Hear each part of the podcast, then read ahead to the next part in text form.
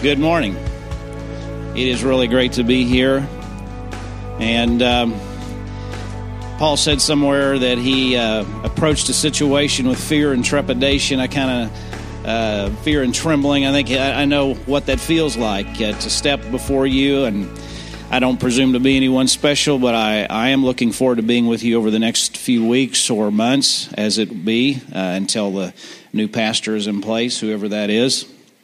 I also know that I'm following pretty tough act in John Mark Clifton uh, and and Dan. Dan is really I've watched him grow. I've watched some of your uh, uh, sermons online, and and he has truly grown in his preaching. And uh, appreciate Dan and the elders. You know, there's a lot that falls to them, and especially the guy who's here through the week uh, in the absence of a pastor. And uh, I've done six interim pastorates in the seven years I've been here as associate director of missions. So I kind of know what that's like. And I and I have a tender place in my heart for you all too, because I know interim times between pastors are tough. And I know the circumstances here, and I know that God's grace is sufficient and He is able, and, and I believe your best days are ahead, and we need to be looking upward and forward and not backward and down because God has great plans for this church, and I know that you're going to do great things together for the Lord in this community. And so I'm excited to be here. Um, I um, have been in ministry. I was ordained in 1985 in Joplin, Missouri. Just wanted to give you just a little background, like who is this guy in front of us? You know, is he a New Yorker or whatever? No, no. I'm I am a a redneck country Missouri boy who somehow God decided it'd be in His sense of humor fun to bring him to the city. Uh, I was born here in Kansas City, down by the World War One Memorial. There used to be a hospital called St. Mary's, but not long after that, my dad got his first teaching job in Southwest Missouri. So at two years old, we moved down there and in the hills and hollers of the Ozarks, and I grew up uh, outside of Granby on Shoal Creek. And so uh, they didn't have video games or cell phones, so when I got home, I made a peanut butter jelly sandwich. I grabbed my 22. My German Shepherd came with me. We went down to the creek that was at the end of our property, and I shot snakes and turtles and, and blackbirds. So just a, just a little self disclosure. Uh, uh, had cattle. My mom liked to put in a acre and a half garden with 136 tomato plants, and I had my watermelon plant, my watermelon crop, and anyway, so I'm I'm kind of from rural America. My mom and dad they were born on the farm up on the Iowa line, just inside of Missouri in Worth County. So somehow God has just kind of kept me in a in a small sphere in a small orbit, and I haven't been able to escape the gravitational pull of Missouri. But uh, I was ordained in '85, as I said. I've I served in some kind of local church pastoral ministry from 85 until I came up here in 2013. I think that's 28 years.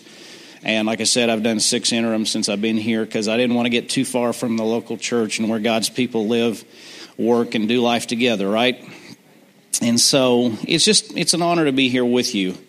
And uh, we'll get to know each other a little better uh, over time, and I'll get to know your names and and as you feel led and want to, some of your stories and things going on in your life, because I want to know, and I do have a pastor's heart. If you have your Bibles, turn to Mark chapter 1. Mark chapter 1. We're going to look at this gospel. Probably what I'll do is we'll kind of walk through it, and then I'll take a break from it from time to time, and then I may get called away to attend to some kind of associational business, in which case Dan will be uh, filling the pulpit in my place. I think that's healthy anyway. But I'm going to start in in the Gospel of Mark. And it says right there at the beginning, the beginning of the Gospel of Jesus Christ, the Son of God. The beginning of the gospel of Jesus Christ, the Son of God. Now, we call it the Gospel of Mark, don't we? And we talk about the Gospel of Matthew and the Gospel of John. But they knew, and we know, it's really the gospel about Jesus Christ, according to Mark or John or Matthew. We know that Mark was a nephew to Barnabas, the encourager, who went on a missionary journey with Paul's missionary, first missionary journey. We know that. Uh, we know that Mark was a convert and a disciple of the Apostle Peter. And so when we read the gospel, we know we're getting a firsthand account of the life and the ministry of Jesus. It gives us this beautiful snapshot of the life and the work and the ministry of our Lord Jesus Christ. Now, something that I think is significant about Mark's gospel, and uh, maybe you've noticed this as you as you look at it, is that a third of it is devoted to the crucifixion, burial, and resurrection of Jesus Christ. It's devoted to the to the last week of Jesus' life. Six chapters of these 16, from chapter 11 on, are devoted to the last week of Jesus' life. And there's a couple reasons I think that's important. First of all, let's, let me just, if I can be a little devotional, little chicken soup for the soul. Not the exegetical, not the expository meaning, but as I think about this, it, it kind of makes me think about us. You know, sometimes we feel like, you know, we just don't matter to God and we don't really have a part in His big plan. Maybe we're an older saint, or maybe in the last third of our life. We don't feel like He's doing much or we're able to do much. And I just want to say if Mark devoted a third of his gospel, six chapters to the last week of Jesus' life, I think we need to be careful that we finish out this life, that we persevere to the end as God's saints, however long that is. And we none of us know how many years we have, do we? We've seen some of our friends and our family and our loved ones go home well before their time. But we know some of them live more life in 20 or 30 or 40 years than some people live in 80 because they devoted that life fully and unreservedly to the Lord. You know, when I think about life, you know, I look at the scriptures, I realize the fact that that Noah was 500 years old when God came to him and said, "I want you to build a boat." 500 years old. Moses was 80 when God came to him on the backside of the, the desert in a burning bush and said, Moses, you're the guy. I'm calling you to go for me and to be the one who brings my, my people out of Egyptian slavery. Abraham was 75 when God promised to give him that first promised son. And he was 100 when that son was born. You see, I think sometimes we take for granted that the last days of our lives may be the most effective and the most productive for the kingdom.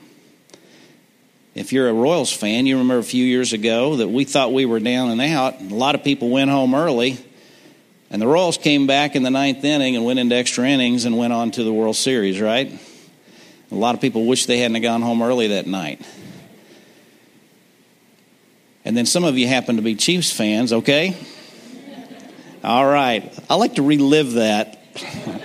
I will mention the Chiefs from time to time. I was seven the first time they won the Super Bowl. I'm dating myself now. So, yes, I'm 57. But we knew to watch that Chiefs game all the way to the end because which quarter is the most important quarter for the Chiefs and really for any football team? The fourth quarter. It's not over till it's over. And some of you may be to a point in your life you feel like, you know, you just, you know, God has shelved you and and maybe you've done something you don't feel worthy. I'm just I'm just saying there's there's two good times to plant an oak tree. 30 years ago and today, right? So don't underestimate the last portion of your life. And even in death, as you think about how you might set up your trust and so forth, to have an ongoing legacy that serves the kingdom. You know, Hebrews says, uh, and though dead, yet speaketh, right? Through our through our legacy, through our will, through our trust, through the way we leave our assets to the kingdom, we can even uh, even when we're dead, we still speaketh. We're still serving. But really, the more exegetical reason, the reason I think it's important to mark that the last six chapters are devoted is because Peter or Mark understood that Jesus, that the truth and the message of Jesus being crucified, buried, and raised again is the essence of what it takes for someone to be saved. That's the message they have to hear, right? And we say faith comes by hearing, and hearing by the word of God. If you confess with your mouth that Jesus is Lord, believe in your heart that God raised him from the dead, you will be. There is a message that has to be heard. There's a message that we must tell. There's a message that people need to hear about. And I, and I, and I think that even the Apostle Paul kind of learned this message the hard way. You remember there in Acts chapter 17, it records one of his most phenomenal sermons, one of the most phenomenal messages ever given. An incredible apologetic defense of the gospel in the front of the most un, you know, religious, well, maybe not unreligious, but at least unbelieving type of people steeped in Greek mythology and Greek gods and goddesses. And I think he kind of learned this lesson the hard way because he had some time in Athens. He was hanging out there, and while he was, he was he was even sharing and striking up conversations in the in the in the local mall, the shopping center that's called the Agora in Greek. That was kind of their shopping area. But then he got an invitation by the Areopagus to address them with this strange new doctrine called the resurrection. And so, this rocky outcropping, if you go back, that rocky outcropping is called the Acropolis or the Areopagus. And um, it's a little confusing because the Areopagus is this hill, which is the Mount of Ares or the Areopagus, but it's also kind of the ruling uh, Supreme Court that sat in judgment of all new ideas, philosophical, religious, intellectual and otherwise. And so it was like this ruling body of, of you know, intellectual elites and spiritual elites who invited Paul to see them. So we really don't know where this happened. But then in the next picture, uh, that is a little northwest of this. This is the Acropolis where the Parthenon sits. And I always kind of imagine Paul being there, uh, you know, in those columns, but we don't know that. But uh, that's the Acropolis, and then a little ways northwest is the Areopagus that I just pointed out. But uh, if you want to see a life size uh, depiction of that, you can go to Nashville, Tennessee. You've probably seen it if you go a little ways from Vanderbilt University. There's a life size, actual to scale Parthenon that you can go see. But nonetheless, Paul is invited by this ruling you know, intelligentsia to come and share this new doctrine of the resurrection. And he goes and he delivers this fabulous message. You can read it in Acts 17 this afternoon, and it's phenomenal. But not much happened, not much response. Not very many people got saved. And he, I think he kind of left Athens and went to Corinth with his tail between his legs and kind of rethinking what happened there because he thought, you know, if I just learn the, the Greek philosophers, if I can quote their philosophers, and if I can, you know, tell them about this, you know, you even have a God, uh, an idol to the unknown God, and I can tell you who that unknown God is, is Jesus Christ. And he waxed eloquent, and there wasn't much response. And maybe that's because he was just planting seeds a, among a very pagan group of people who were a long way from the gospel. And I get that. But by the time he gets to Corinth, he has kind of changed his tune and he's saying things a little differently. He's saying things like, When I was among you, I determined to preach nothing but Christ and Him crucified. Think about that.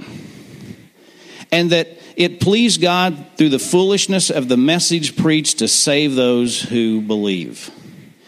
And so I think he's come to the realization that Mark did that it's the simple gospel of Jesus Christ and Him crucified that makes all the difference. And so Mark devotes that last part of his gospel to uh, from the time of Jesus' triumphal entry, the Sunday before his resurrection, to that Thursday night that he institutes the Lord's Supper among his disciples, to the arrest and the mock trial that happened through the wee hours of Friday morning and to the crucifixion, his vicarious sacrificial sacrifice and death on the cross for us through Friday from 9 a.m. to 3 p.m., and then to his resurrection, his glorious, triumphant resurrection on that first Easter Sunday morning.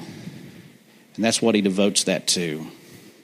We'll come back to your passage with me. I want to introduce another character beginning in verse 2 and listen and see if you can tell who this is, all right? If you have your Bibles, you can follow along. I think I've got it up behind me too. But in verse 2 and 3, it says, As it is written in Isaiah the prophet, Behold, I send my messenger ahead of you who will prepare your way. The voice of one crying in the wilderness, Make ready the way of the Lord, make his path straight. Now, what's really cool, when you begin to study the Bible, you realize right away that the Old Testament, thousands of years before Christ's birth, begins to foretell the birth of Jesus Christ in Bethlehem, doesn't it? Everything from Genesis and that protoevangelium to Malachi, you know, out of the Bethlehem, Ephrathah, one will come who will be ruler over Israel, etc. And Isaiah, 700 years before, it's talking about a virgin will conceive and bear a child, and you'll call his name Emmanuel, and we could go on and on.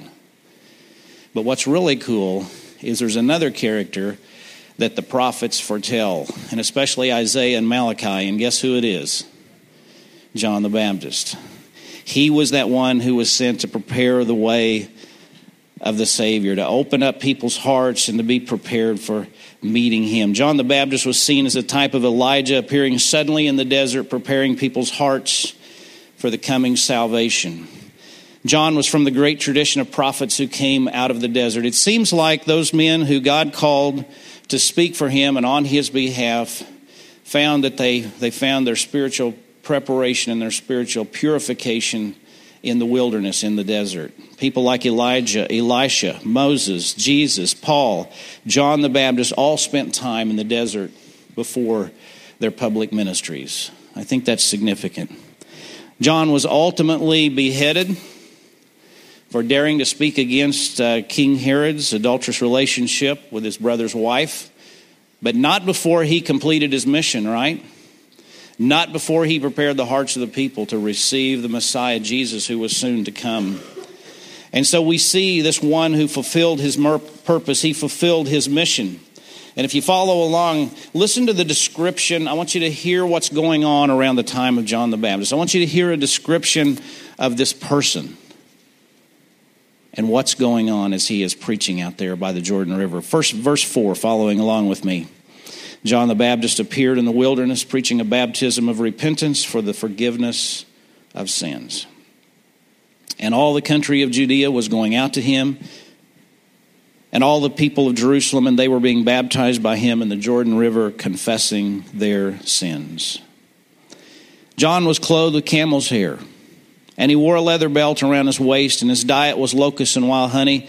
And he was preaching and saying, After me, one is coming who is mightier than I, and I am not fit to stoop down and untie the thong of his sandals. I baptize you with water, but he will baptize you with the Holy Spirit. I love that. I mean, the picture I get of John the Baptist is this, this guy who had one single passion and devotion, and that was to make Christ known. His diet was simple from the earth, his clothing was plain and rugged, just a leather, you know, a, leather type of garment. He didn't get all caught up in the trappings of, um, of this world. He didn't let it go to his head when all the crowds came out to hear him. He maintained his humility. He kept focused on his mission, on his purpose, which was to make Christ known, to prepare, prepare people's hearts for the coming of this Messiah. And you know, when I think about my life as a believer and the people that have influenced me the most and made the biggest impact and impression upon me, they're people like John the Baptist, frankly. Just a simple, single minded devotion, a simple life. They, didn't, they don't get caught up in the trappings of, you know, material things and affluence. And, you know, I, I have to I have to confess, you know, sometimes I do. He didn't care, you know, when he went out the door if he, you know, looked like a GQ guy. He just was a simple man from the wilderness that God had called and sent and sent out into that wilderness to preach a gospel and to prepare people's hearts for the coming of their Savior. Think about some of the people in your life that have made the biggest impact. Let me share one who's impacted me in my life. He's a guy named Lyndall Sconce. Anybody ever heard of him? Lyndall Sconce and I went to seminary together back in the late 80s. We drove a school bus together, as a lot of seminary students did. Got to know him pretty well and got introduced to his ministry. Lyndall's story was that he had gone to Rolla in a school of engineering. He had got a uh, degree, a bachelor's in chemical engineering. Uh, he was being sought by a lot of top companies. Even in that day, in the late 80s, he probably would have been able to go out and get what we would consider a six figure salary today. I'm sure his parents were very proud of him. But he found himself on a mission trip, and through that, God wonderfully, amazingly called him to the gospel ministry. And he knew that he had to give up the trade that he had chosen. He found himself at Midwestern Seminary. And what he felt a special calling as God began to develop his ministry, it was to the Vietnamese people. There were a lot of Vietnamese immigrants coming into Kansas City at that time. I don't know what was going on in Vietnam at that time, but they were settling there along Independence Avenue, just northeast of the downtown. you you know where that area is, right down there, just south of the river, where um, you know where 29 comes across the river, just south there. And he took me and he showed me his ministry. It was amazing. And what he would do is he learned the language, taught himself Vietnamese. He moved down into a little cracker box, cockroach infested 500 square foot apartment that probably cost in today's money six, seven hundred a month. Probably back then, a hundred or two hundred a month. He drove an old beat up Chevy C10, whatever, 1500 pickup that the side beds were about to fall off from rust and kept it hung together with baling wire. Some of you have had a truck like that, haven't you? And he would go out to the airport, he would pick up these Vietnamese people, he would help them find a place to live. He would teach them English, teach them to drive, show them how to how to get a you know a job. Fill out a job application. He probably filled out a lot of them for them because they are hard-working, industrious people. You just turn them loose, they'll be okay. But they need some help. And as he was doing all of this and helping them get settled, he was also sharing the gospel with them. And before long, he had the nucleus and he began the first Vietnamese Baptist church in Kansas City that I know of. And to this day, he is still the pastor of that church. He met a woman in that church named Truc, a Vietnamese woman, and married her and had four children, maybe five. He stayed, uh, once he quit driving a bus, he stayed a custodian at North Kansas City Schools and bivocationally pastored this church for years and still lives down on Scarrett, Starrett, Scarrett, around St. John, north of Independence Avenue. Some of you are familiar with that area in the, in the historic Northeast. He still lives there. Nobody is ever going to know the name of Lyndall, Lyndall Sconce. He's never going to be famous. He's not going to be on the preaching circuit. They're not going to have him preach at the Southern Baptist Convention. But in my estimation, he is a hero among the faithful. And the simplicity of his life, his dedication to serve the least of these and to just live at a minimalist level has over the years impressed me more than anybody.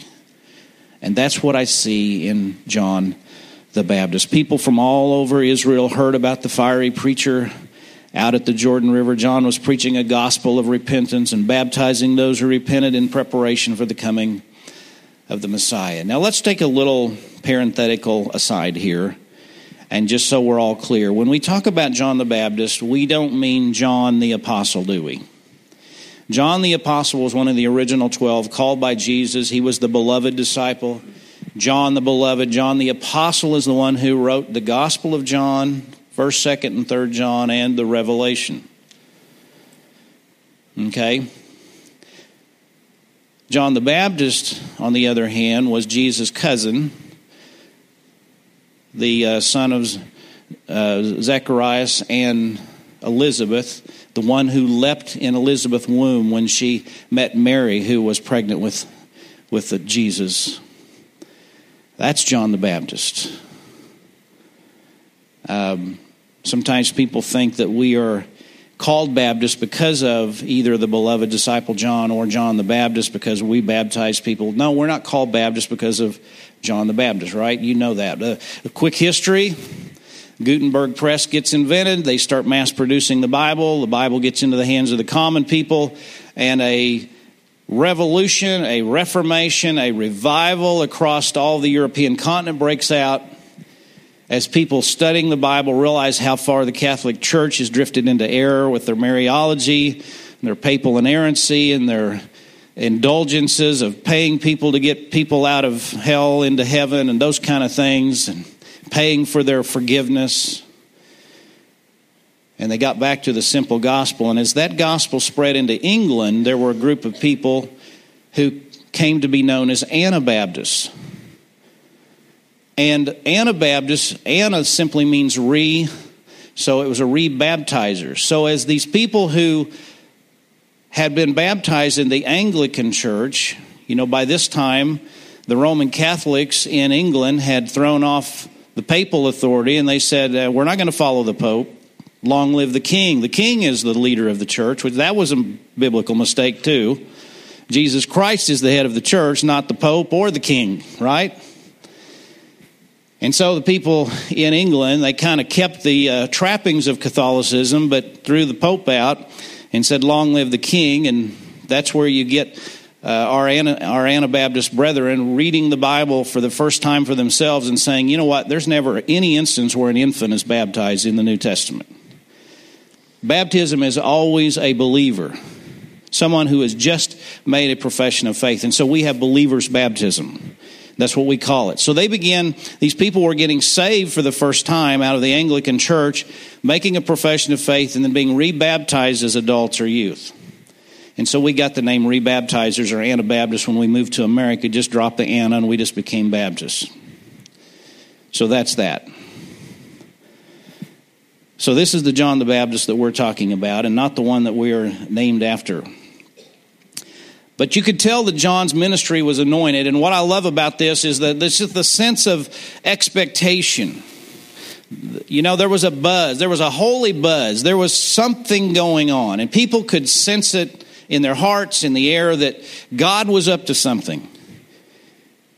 I think they knew that the time of something big about to happen was, was close. Because they were i mean they were coming from all over israel uh, you know from jerusalem. Even the religious leaders were going out there to hear this fiery preacher by the jordan river. My pastor a few weeks ago was he, he brought up the subject of the 70s jesus movement. Anybody remember that well you're dating yourself if you do uh, around the early 70s there began to be this just grassroots revival that broke out and spread across america probably millions of people got saved. I got saved during that time. But I remember as a kid growing up, and I grew up in this really nominal Methodist church where we recited the Lord's Prayer and had, you know, uh, responsive readings. And I lit the candle. I sat on this front row right here where you guys sat, and I had a candle hanging over the back of my chair, and I'd light the candle, and then at the end of the service, I'd come up and put the candle out. And um, we would say all the stuff, and the Apostles' Creed, and all. You know, some of that's good. I believe we probably should recite some of those those old um, confessions from time to time. But the thing was, I never heard about Jesus. You know, I knew the stories in the Bible. I knew about some guy getting swallowed by a big fish. I heard about a little guy named Zacchaeus, but I really didn't hear that he was radically, amazingly, wonderfully saved when Jesus called him down and went to his house. And um, I had a, a choir leader named Betty Frazier. She was a phenomenal musician, and she had she had us kids singing like, I mean, we had a great children's choir. And she wanted us to hear some good music. So when this Jesus movement swept through, there's all these revivals, there's crusades. I mean, they're renting whole theaters, Dan, filling up whole theaters with thousands of people who come to hear a, an evangelist. Well, Bobby Harrington was the chaplain of Bourbon Street. He appeared on the Merv Griffin show. He debated Madalyn O'Hara, you know, when she wanted to get prayer out of schools and want everything to be atheist. He was the guy. Well, he was a phenomenal preacher, too. And he came to Joplin, Missouri, and they came to the Main Street Theater. And uh, our Sunday school teacher and choir director took us to hear some good music. Well, I heard more than good music, I heard the gospel. At least for me, it seemed like the first time. And I knew it was true to the core of my being. I knew that I knew that I knew I needed this, and I gave my life to Christ that night. I think it was a time kind of like this in Jesus' day, just before he came. I think there was a sense of great expectation. I think there was a sense that God was up to something. And I, I'm wondering if you might be having a sense that God's up to something in your life. I'm wondering if you might be hungering to live out a more authentic version of your faith than you are right now. But we find a strong clue in how to do that in the life and the ministry of John the Baptist. At the end of the day, what made his life and his ministry so powerful is that he was single heartedly devoted to the Lord Jesus Christ and making him known, to preaching this gospel of preparation and, and saying things like, He must increase, but I must decrease. You know, if you're going to have a more authentic faith, if you're going to live this thing out and it's going to make a difference and it's going to impact the lives of people around you, you're going to have to have the same the same heart and the same mentality that John the Baptist had. Jesus needs to increase in my life and I need to decrease because what I see when I look around is a lot of people make it about themselves. The great ability we have as fallen human beings is idolatry. We can make even the truth of the gospel about us. And it's not about us, it's about Him. And when we figure that out and we start being less concerned about who we are and what people think of us and how popular we are or how affluent we are, whether we're keeping up with the Jones and we all, when the, the, the sooner we forget all that stuff and get back to an essential faith in wanting to know do people know Jesus, the quicker our lives will be significant for the kingdom. I almost entitled this sermon "Stay in Your Lane, Bro." Some of you know I'm referring to the AT&T commercial where the kid is getting his first tattoo and he's really nervous. The, the tattoo artist says, This your first tattoo, kid? Yes. He said, It's going to turn out okay. You mean it's going to turn out great, don't you? Hey, I'm one of the tattoo artists in the city. The kid says, You mean you're one of the best tattoo artists in the city? And he says something like that. And then he goes back to work and he says, Wait, aren't you supposed to trace it first? He says, Whoa, stay in your lane, bro. Stay in your lane, bro, has come to be kind of a phrase for we need to know what our role, our function, our purpose, our gifts, our calling, and who we are, and stay in our lane. You don't have to be everything to everyone. You don't have to be a Renaissance man. You don't have to be better at everyone else than at everything. You know, I, that was kind of my thing, young. You know how some people get mature enough they can throw a game, you know, to a kid? They lose on purpose. I never did that. I was too competitive. I was going to be better than everybody. I was going to beat him. We have a race that's 40 years old playing softball with the youth.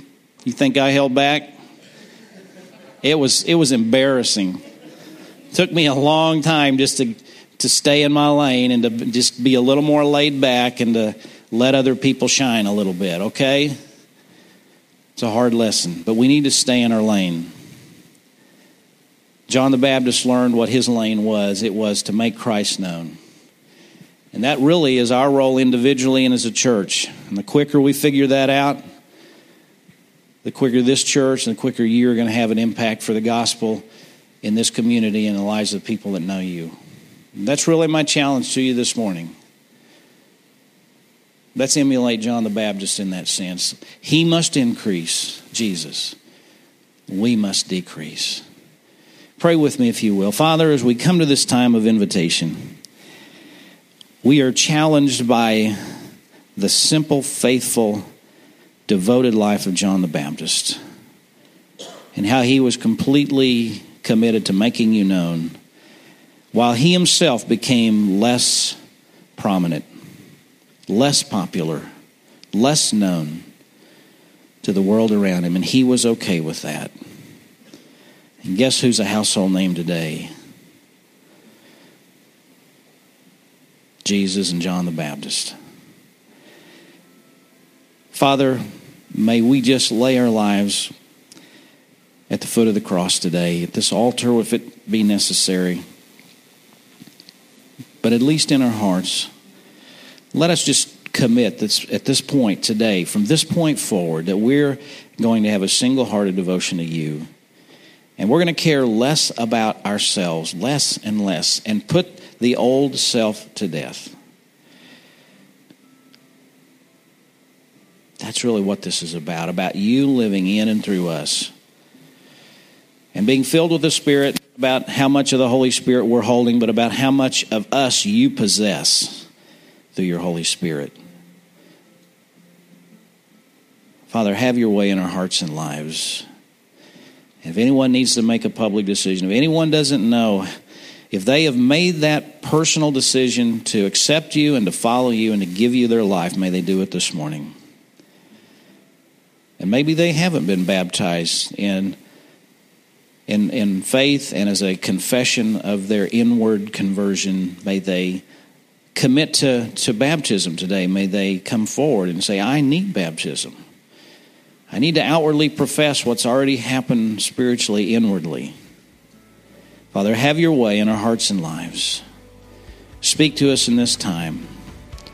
And we ask it in Christ's powerful name. Amen. I'm going to be here. Some of your elders are going to be around. Pastor Dan's just going to share a couple of stanzas of a song. But come if you need to, to share with someone and also use those. Um, those uh, visitor cards in your bulletin. Maybe you've got a special prayer request or special need, or you want to talk to me or Dan or one of the elders. Fill that thing out. Just fold it up. Put your name and email address or cell phone on it. Fold it up. Hand it to me or Dan on the way out. We truly do want to know where you are with the Lord and help you make that next step, whatever that looks like for you.